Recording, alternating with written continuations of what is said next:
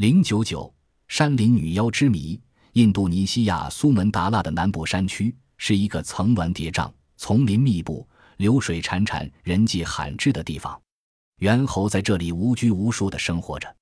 这种猿猴是典型的苏门答腊地区猿猴，身高不过一米，性情温顺。猿猴之间相处融洽，亲密无间。有时他们还能用一种近似音符的声音在互相说话。在这群猿猴中间，有一个与众不同的怪物，矮矮的身躯，棕绿色的皮肤，长长的头发，双臂和双手弯垂，上身前倾，双手着地。这个怪物与猿猴亲密相处，此时他正等着树上的猿猴给他扔下鲜红的野果。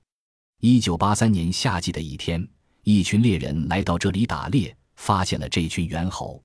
正举枪瞄准的时候，忽然发现了这个人形的妖怪。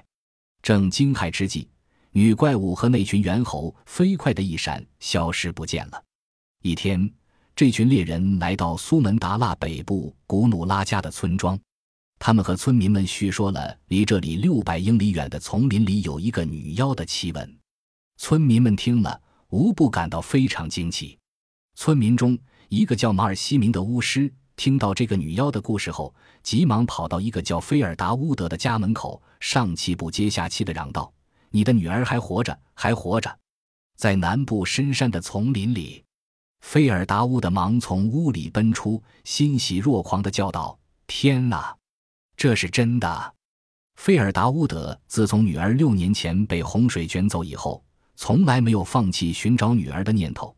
听到这个消息后，忙请了一些男人长途跋涉来到南部山区丛林里。他带领大家在丛林中寻找了一个星期也没找到，但找到女儿的强烈愿望支撑着他。激动的一天终于来到，他们在丛林里找到了一群猿猴，其中果然有一个女妖似的怪物，但细看她的面容体型，却完全是一个女孩。“艾米亚蒂，我的女儿！”菲尔达乌的高声叫着，向那个怪物飞奔而去。与此同时，那女妖也看见了菲尔达乌德，显得异常激动。但是她现在已经不会说话，便一头扑在爸爸的怀里，父女俩紧紧地拥抱在一起。那群可爱的猿猴惊奇地瞅着。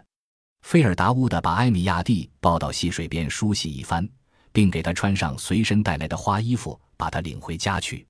艾米亚蒂回过头来，挥动手臂，猿猴们也用悲凉的吼声来表达依恋的情绪。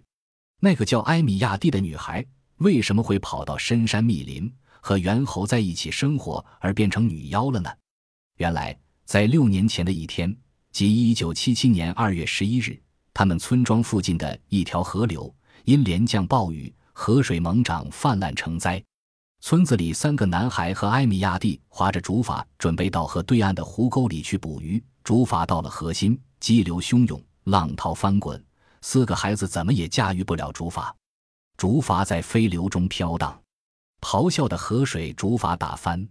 一条渔船经过这里，救起了两个男孩，又捞起了一个男孩的尸体，但却找不到埃米亚蒂的踪迹。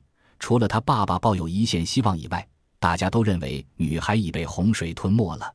竹筏被洪水掀翻以后，埃米亚蒂顺着河水拼命地游呀游，在精疲力竭的时候，他紧紧抓住了一棵飘来的大树。快到天黑时，他和树木被冲上河滩。他知道这已离家很远，只好向岸上树林走去。他在树林里走了很久，最后累得倒在地上睡着了。当他醒来时，发现有一群猿猴围在他周围，并用很友善的眼光盯着他。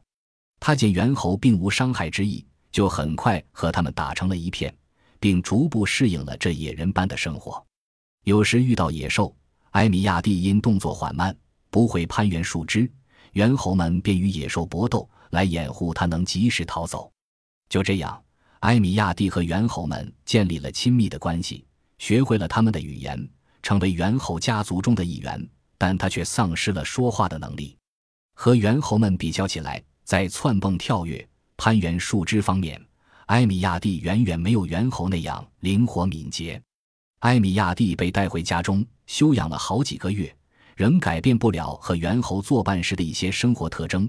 他忘不了远方的那片丛林，那群猿猴。按照埃米亚蒂的实际年龄，她已是十八岁的大姑娘了，但她的身材、体型却仍停留在十二、十三岁的幼女阶段。为什么六年的野外生活却没有生长发育呢？一位心理学家在经过一番研究后，写了一份很有说服力的调查报告。他写道，造成这种状况的主要原因是，在丛林的生活中，他所摄取的养分仅仅来源于野草的根茎，使他的青春发育期进入休眠状态，从而停止了发育。